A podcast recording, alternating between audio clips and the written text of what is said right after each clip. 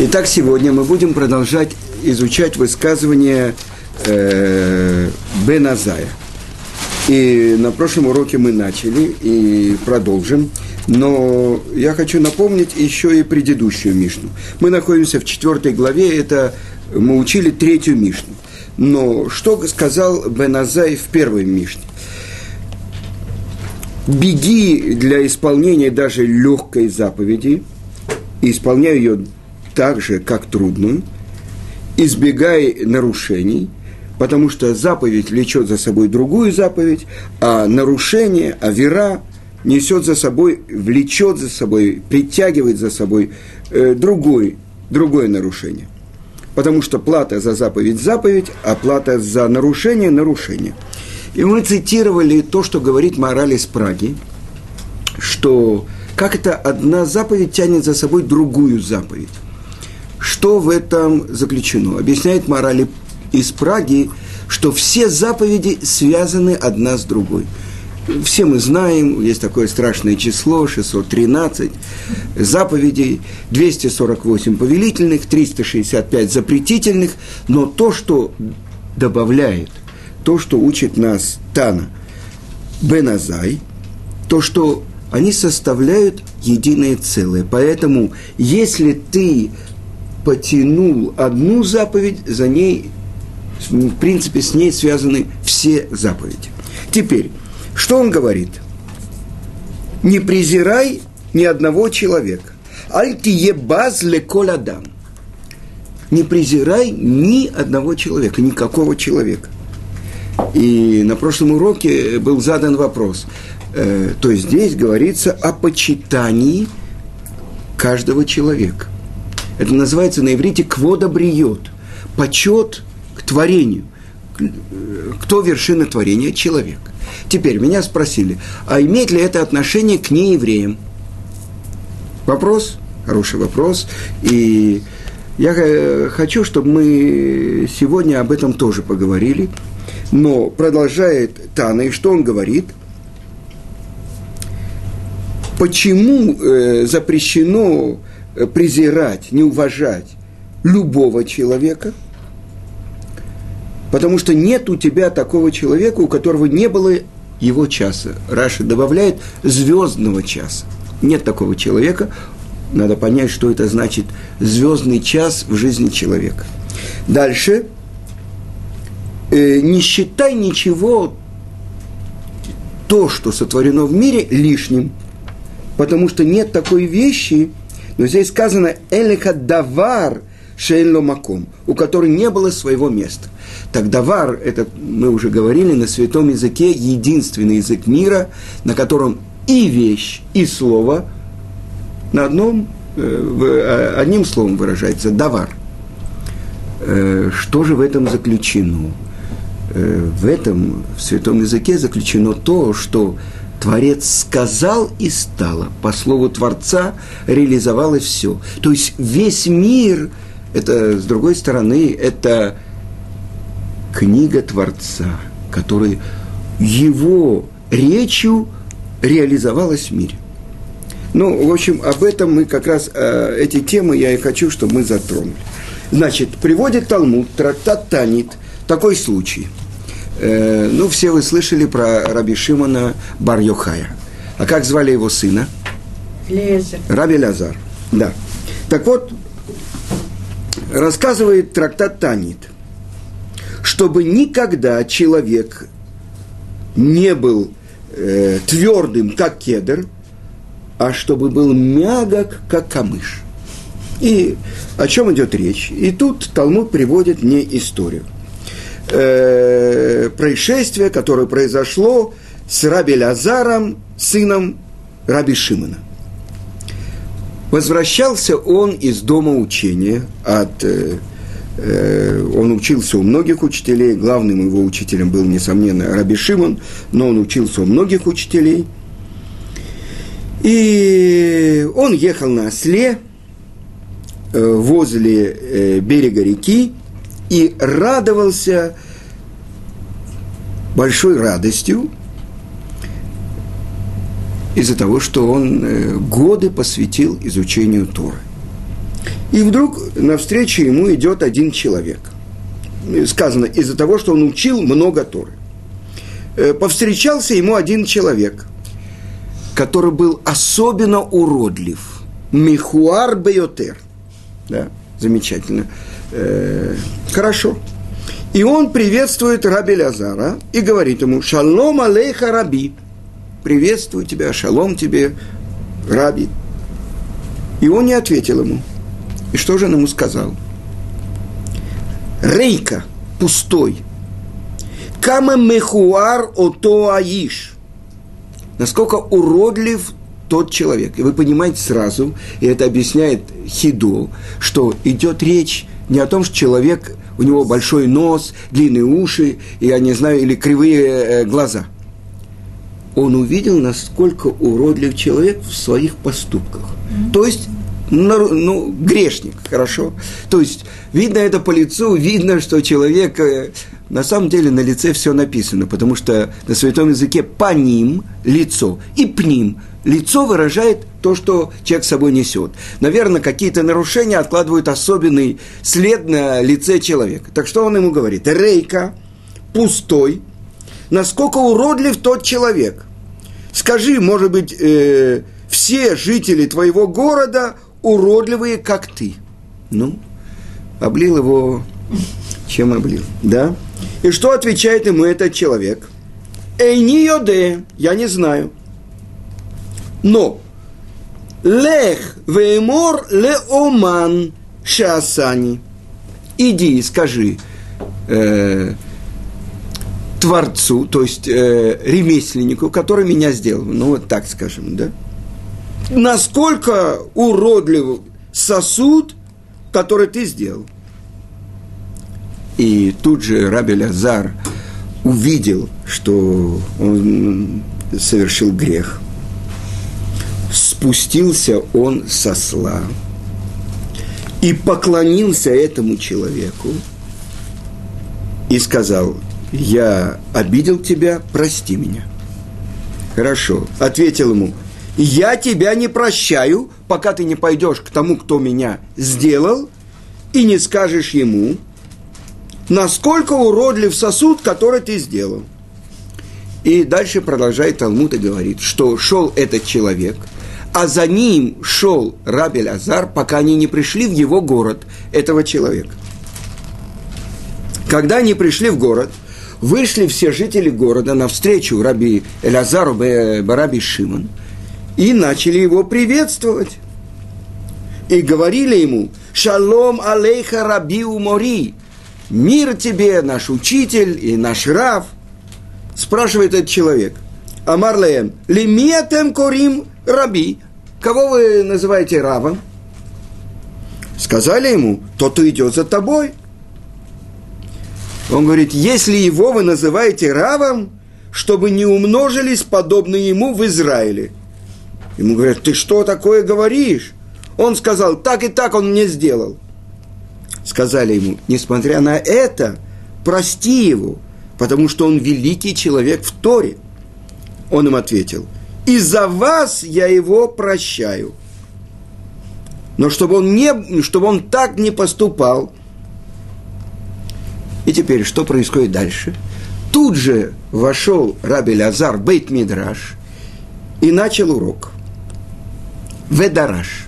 Что он говорит? Леулам и ядам рах кекане валие кашеке эрез. Чтобы человек всегда был мягок, как камыш, и не был таким твердым, как кедр. И тут это понятно, что история – это Барайта, который в Талмуде. И чему же она пришла нас научить? То, что мы учили в нашей Мишне, то, что говорит Бен Азай, не, презир, не презирай ни, ни, ни одного человека. Что это значит? Почему? Потому что у каждого нет такого человека в мире, у которого не было своего часа, то есть звездного часа. И мы тогда должны понять, что такое человек, и что такое его звездный час.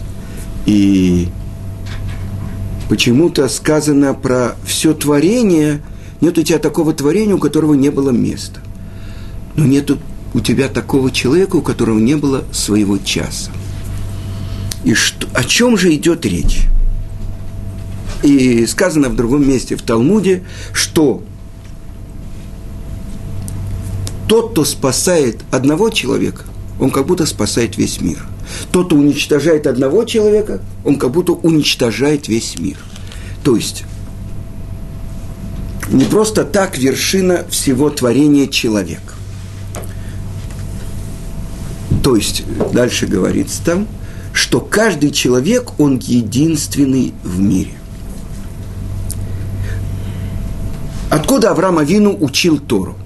Сказали наши мудрецы, сделали его две почки, как два равина, и себя он учил Тору. Что у нас есть? У нас есть мир. Э, это я слышал неоднократно от Гаона Рамуш Шапира, который говорит, что у Творца есть три книги. Первая книга, это то, что написано в святой книге Зор, смотрел в Тору и творил мир. Значит, есть книга, которая называется Тара. Та Тара, которая есть перед Творцом, э, несомненно, есть отражение ее в той Таре, которую нам дали на горе Синай. Это одно. Но сказано, смотрел в Тору и творил мир. Значит, отсюда что? Сначала была Тара, потом мир. Отсюда вывод такой. Нет ничего в мире, у чего не было бы корня в Торе. И Гаон из Вильна объясняет, что первое слово, первая строчка Торы, сколько слов в ней?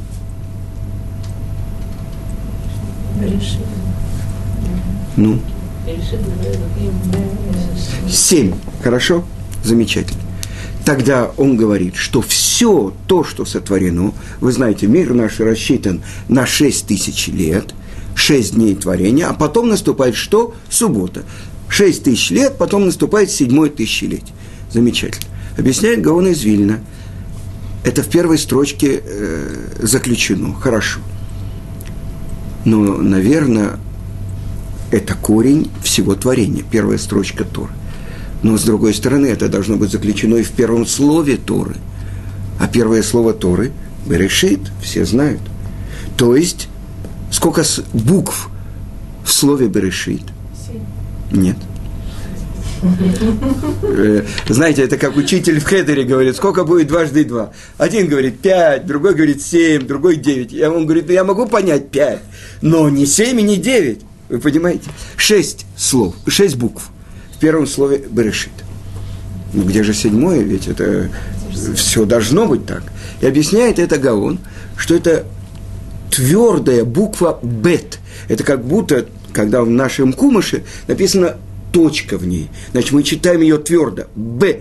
«Б» решит. Да? Так что же шесть дней творения, значит, в шести буквах, а в этой точке цель всего творения. То есть, что? Шаббат – это заключено и в первом слове. И дальше говорит Гаон, что нет у тебя ни одной травинки в мире – нет ни одной снежинки, нет, ну, тем более, ни одного муравья и так далее, у которого не было места в Торе и корня в Торе. Так мы понимаем, что Творец смотрел в Тору и творил мир. Так это что значит? Есть первая книга перед Творцом – это Тора. Дальше вторая книга – это мир. И это то, что сделал Авраам. Он прочитал мир – и из этого мира он открыл, что невозможно, что был весь этот мир в такой гармонии, без того, что кто-то его сотворил. И тогда на этот вопрос отвечает ему Творец. Ему было 75 лет, и обращается первое обращение Творца всего мира к Аврааму.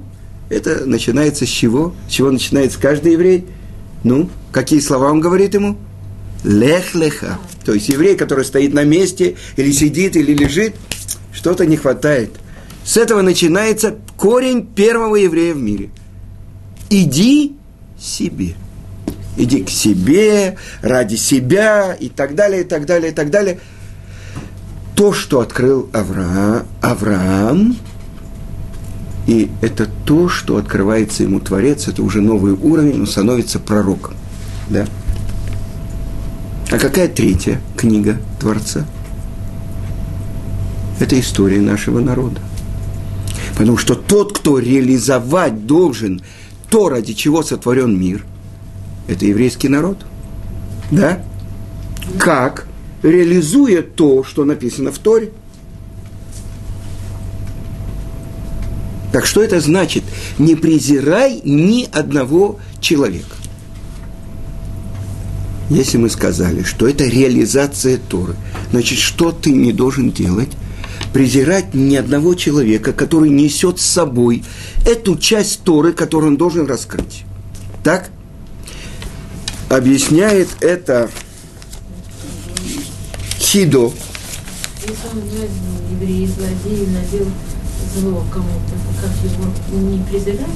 Это хороший вопрос.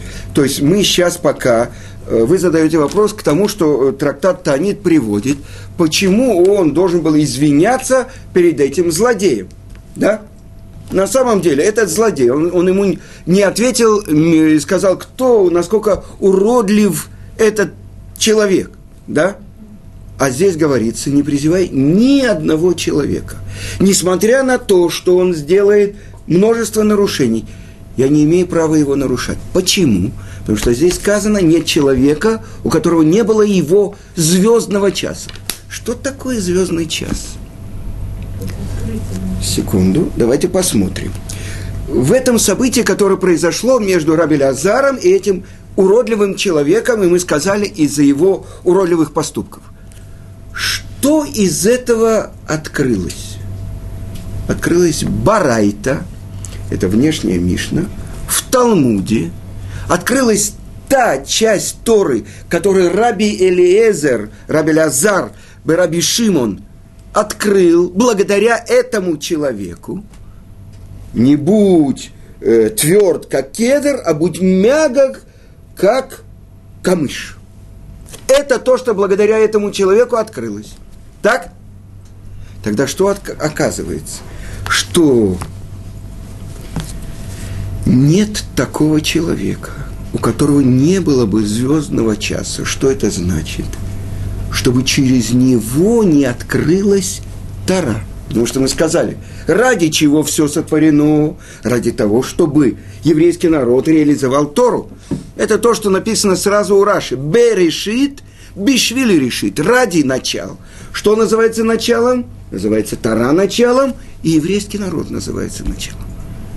Так вот, что мы видим, из этого человека, благодаря ему, открылись эти слова Торы. А теперь мы э, переходим тому, что вот э, задали вопрос. А, не евреи. Может быть, у них какой-то другой источник – существование, источник. Мы сказали про муравьев, мы сказали про любую травинку, мы сказали про снежинку. У них источник истории, а у всех народов мира другой источник. Там у одних одна книга, другая. Может такое быть? Не может. Замечательно. Значит, что нет такого человека. Э, меня спрашивают часто, Адам был евреем? Но кем же он еще мог быть? Да? Он, э, Адам – это человек – и ради него, единственного, он был единственный, сотворен был весь мир. Так? Дальше объясняет это уже наш учитель, учитель нашего народа, Рамхаль, Раби Муше Хаим Люцата, что до определенного периода времени каждый человек мог реализовать цель творения. Но это было до периода Вавилонской башни, когда разделилось все человечество. Немрод возглавил всех стройкой века Вавилонской башни, а Авраам пошел на другую сторону. И поэтому Иври, объясняет Раши, перешедший на другую сторону. Он был по одну сторону, а весь мир по другую. Вот тогда уже невозможно народам мира, каждому человеку из народов мира – исполнять то, ради чего сотворен весь мир, но только присоединившись к еврейскому народу. То есть кому? К Аврааму. И поэтому любой человек, принявший еврейство, он называется кем? Бен Авраам. Так? Хорошо. Но теперь, сказал Тана, сказал Бен Азай, не презирай ни одного человека. Да? И вот я хочу вам привести пример того, почему мы сказали, потому что через этого человека может реализоваться что? Тара, что у каждого человека есть свой звездный час. И теперь то, что Талмуд, и это мы имеет отношение к месяцу Илюль, в котором мы находимся, приводится Агада в трактате Аводазара. И мы уже ее цитировали, поэтому я кратко расскажу. Раби Ханина бен Тардион – он был один из десяти убитых злой римской властью. И вот как-то приходит Раби Ханина бен Тардион навестить Равьоси бен Кисма, который болел. И он говорит ему, Равьоси бен Кисма, Ханина, я слышал про тебя, что ты нарушаешь то, что повелели римляне – собираешь людей и свиток Торы с тобой, и ты обучаешь их э, Торе. То есть ты подвергаешь опасности и себя, и людей. Он говорит, с неба смилостивится надо мной. Он говорит, я тебе объясняю слова, ну, связанные с э, пониманием, со смыслом, а ты говоришь, с неба смилостивится. То есть ты делаешь то, что ты подвергаешь свою жизнь э, опасности и всех тех людей, которые собираются с тобой. И он говорит тогда, странный диалог, на уровне Ханина бен Тардион спрашивает, учитель, скажи, что я по отношению к будущему миру? Он говорит, тоже непонятно, Рабьоси бен Кисман говорит, а скажи, э, был ли у тебя какой-то поступок, что-то э, массы, какое-то действие? Он говорит, да. Я расскажу. Один раз у меня спутались кошелек, в котором были деньги, отложенные на пуримскую трапезу, э, и кошелек, в котором были отложены деньги для цдаки. И, значит, я думал, что это деньги для цдаки, а это было э, деньги на пуримскую трапезу, я раздал. А потом, когда я нашел эти деньги, которые на цдаку, я их тоже раздал. И вдруг Рабьоси бен Кисма говорит, чтобы такая же была участь у меня, как у тебя. Что такое? Какой поступок? Человек с самопожертвованием э, готов обучать Торе всех людей. Это Мессирут Нефиш и так далее. Что за поступок такой? То есть, что спрашивает Раби Йоси бен Кисма? То есть, ты между тобой и Творцом ты сделал то что-то, что абсолютно чисто и абсолютно только по отношению к Творцу. Что это значит? Часто человек делает какие-то вещи из-за других людей. Видите, я пришел к вам, я надел галстук, а до этого в коллеле я был без галстука. Понятно, да? Или, скажем, известная история, когда один тесть э, он э, раньше было так, э, давали э, хатану этому мужу дочери, как называется по-русски?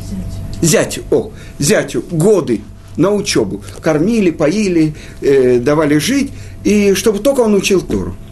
И вот, значит, сидел один такой э, зять, и он слышит, что что-то, какие-то шаги – да? Он думает, ну, может, тесть пришел, и он начинает учиться Зокта, Геморы и так далее, и так далее, и так далее, во весь это, и одна, и один вечер, другой, а потом как-то он вышел и видит, кошка ходит.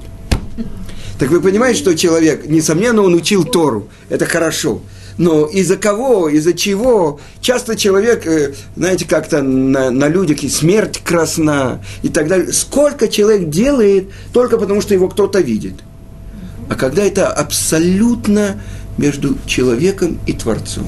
Он никому это не рассказывал. Сейчас Раби Йосиф бен Кисма спросил, он ему э, ответил. То есть ты имеешь право, то есть так как ты от себя требуешь больше, чем все другие, то ты имеешь право и на это то, что ты делаешь.